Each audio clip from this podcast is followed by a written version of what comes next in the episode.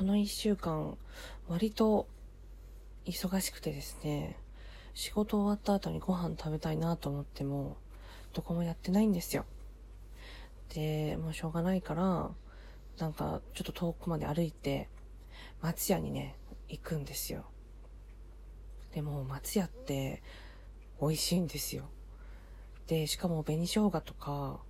七味唐辛子も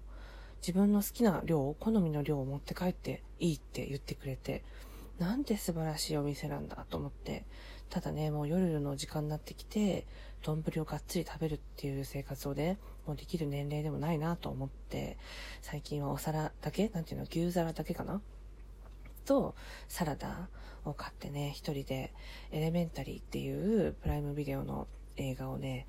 見ながら、あとね、あの、モデルさんに勧められた呪術回戦、呪術回戦かな？をね、交互に見る生活をしております。皆さんは新年ね、明けてから20日 ?23 日か？ほど経ちましたが、いかがお過ごしですか？えー、今日は、言語交換っていうね、 language exchange っていうのをやってる中でちょっと思ったことをね、話そうと思います。ご無沙汰しております。シュネのラジオ。音楽流せるんだった。よいしょ。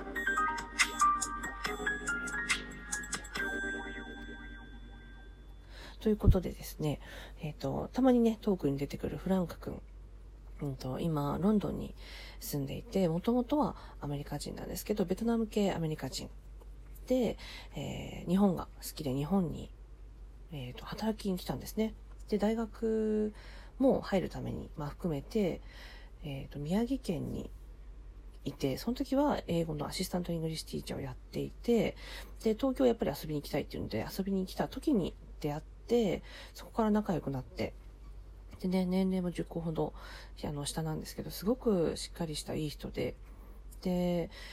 まあ、彼はね、カトリック、すごく厳格なカトリックの方なんですけど、日本語ね、やっぱすごく上手になったんです。日本に住んでて。でもやっぱりちゃんとね、自分の勉強をしたいっていうので、ケンブリッジ大学を去年受けて、で、まあね、やっぱ優秀なんでしょうね。上智大学からケンブリッジ大学に編入っていうので、面接がオンラインなんですね。やっぱ世界をまたいじゃうと。面接しにちょくらロンドンっていうのがないみたいで。なんでオンラインで自分の受講したいクラスの教授と、あの、面談をして、で、そのままね、ケンブリッジ大学行っちゃったんですよ。なので、もう最近はね、めっきり遊ぶこともなくなったフランク君なんですけど、日本語をね、忘れないようにしたいっていうので、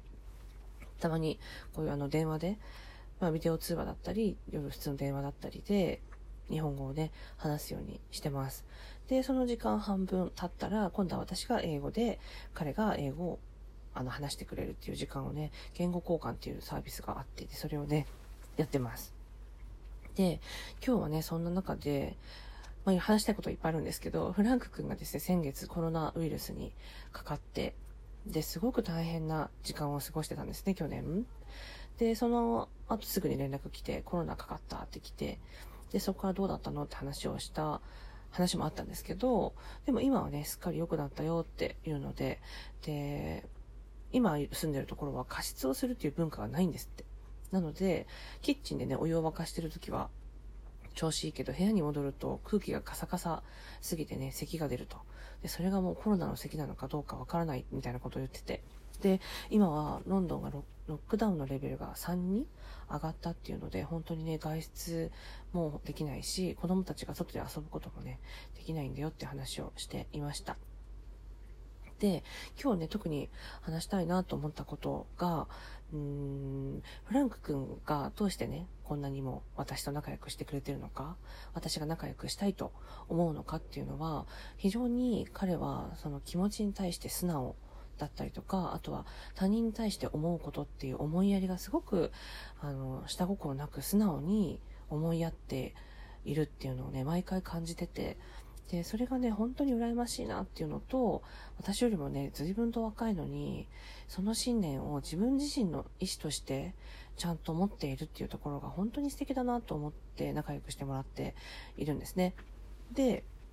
今月のね、18日だったかな、フランク君が誕生日だったんです。で、Facebook で誕生日だよっていう通知が来るんですけど、で、そこでおめでとうっていう話をね、もちろんするんですけど、で、フランクが今回27になったと。で、もうね、誕生日はロックダウン中だったから一人でハンバーガーを食べ、食べた、もうテイクアウトして食べたと。で、寂しかったねって話をしたけど、今のこのご時世っていうところを理解してるし、誕生日にあんなに美味しいハンバーガーを食べられたのはすごくハッピーだったから、僕の誕生日は今年はこれが一番良かったんだと思うって言うんですよ。そんなこと言えます？もうね、感動しちゃって。で、私いつもね、あのみんなに言うんですけど、お誕生日の日は自分自身をお祝いするだけじゃなくて、お母さんにもね、電話とかしてってよく話をするんですけど、まあその話をフランク君にもして、で、お母さんに電話したって言ったら、もちろんね、あの、ありがとうのメッセージをしたよって、まあ、時差があるので、ロンドンとアメリカだと、そう、テキストを送ったよって言ってて、で、あの、20ね、20代後半になってくると、誕生日をお祝いするっていうイベント自体が薄くなってくるっていう話をしていて、でも、そういう認識に変わったタイミングでもう誕生日っていうイベントは、フランクのためにあるんじゃなくて、ママのためにあるんじゃないかって思うよって話をしたんですよ。でね、まだ若いフランク君は、シュネは何を言ってるんだと。確かに私もね、言ってて日本語難しいなと思ったんです。でも、あの、フランクをね、小さい頃から一生懸命育てて、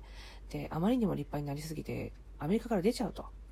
で、アメリカに行った後日本に行って、やっぱりもっと勉強したいからロンドンに行くって、そういう生活をね、彼が若い20代前半から決断をして、それをきちんと実行して結果に出せる息子のことを本当に誇りに思ってると思うんですよ。私はフランクのママじゃないけどね。ただ同じぐらい寂しいと思うし、特に先月、コロナにね、かかったんだっていう連絡を聞いた時はやっぱりすごく心配したと思うんですよ。私はフランクのお母さんじゃないけどね。でもそんな中で誕生日を無事に迎えられたって、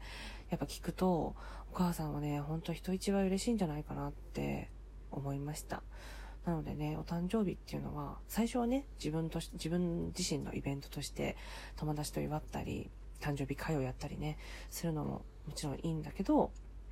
そっから年を重ねていって、誕生日っていうその日がね、認識が変わったらね、なんとなくそのご両親に対してのスペシャルな日になるんじゃないかなって、私はね、結構思ってて、うん、あの、ツイッターにも書いたんですけど、私のね、あの、父親も誕生日が1月18日で、で、父親は本当に若い頃からね、釣りが好きで、で、海釣りじゃなくって渓流釣りにね、行くんですよ。で、東京の青梅市っていう、東京都じゃないようなね、すごい山奥のところまで、まあ自分一人で行く時もあるし、私たち子供を連れてね、車で、渓流まで上がって、もう本当に上の方を、車も、他の人も誰もいないようなところの川に行って、車を止めて、もう崖みたいなところをね、家族6人で降りるんですよ。で、私も小さい頃からね、そういう風に山を下ったり登ったりはしていたので、記憶に新しいんですけど、でもね、本当にそれぐらい川魚をね、一人で釣るっていうのが好きな父親だったんですよ。でも、やっぱね、若くないこともあり、やっぱね、足を滑らせたら、怪我がね、大怪我になってしまうので、渓流釣りをやめたんですよね。の結構前にやめて。でね、そこからはね、ボランティアっていう内容で、あの、パチンコ屋さんにね、通うのが趣味でハマっちゃって。でも、まあ、母親もね、怪我されるよりはいいと。ちょっとね、小金をパチンコで使ってくる方がまだ平和でいいと。っ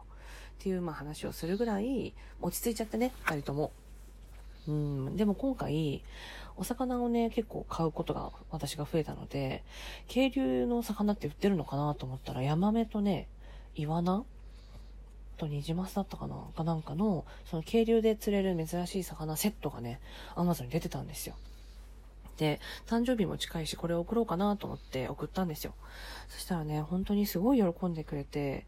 で、なんか、お花とかはね、いつも来るんですけど、お花をね、もらう嬉しさと、全然違う、その、久しぶりに川魚を食べるって言ってて、でもね、シュレが帰ってくる時まで冷凍しとくよって言ってて、それじゃ誕生日の意味ないじゃんっていう話をね、したんですけど、でも、話したいことを話せてなかった。えっと、まあ、それも含誕生日の話からここまで脱線しちゃうのか。えっとね、1分半では話せないかもしれないので、一回ここでね、話は切ろうかな。そう、あの、言語交換で話してたフランク君が、あのね、ルーツの話を本当はしたかったんですけど、誕生日の話になっちゃった。そうだな、誕生日の話にしよう。お誕生日はね、自分自身の1年に1回のスペシャルな日なんですけど、同じぐらいね、きっと、あの、自分、あなた自身のことを大切に思ってくれてる人たちの特別な日なんだなって最近はね、思ってます。なので、もしかしたらこの聞いてる今日が誕生日の人もいるかもしれないので、一応言いますね。お誕生日おめでとうございます。でも、おめでとうって自分自身と同じくらい自分のことを大切に思ってる人たちに対してもおめでとうって思います。もうね、何の話になったかもあれですけども、そうね、そんな風な生き方ができたらいいなってフランク君の話を聞いていつもね、思います。で、聞いてくれてありがとうございます。12分ってあっという間だな。また更新します。またぜひ聞いてもらえたら嬉しいです。ということで、えー、シュネでした。バイバーイ。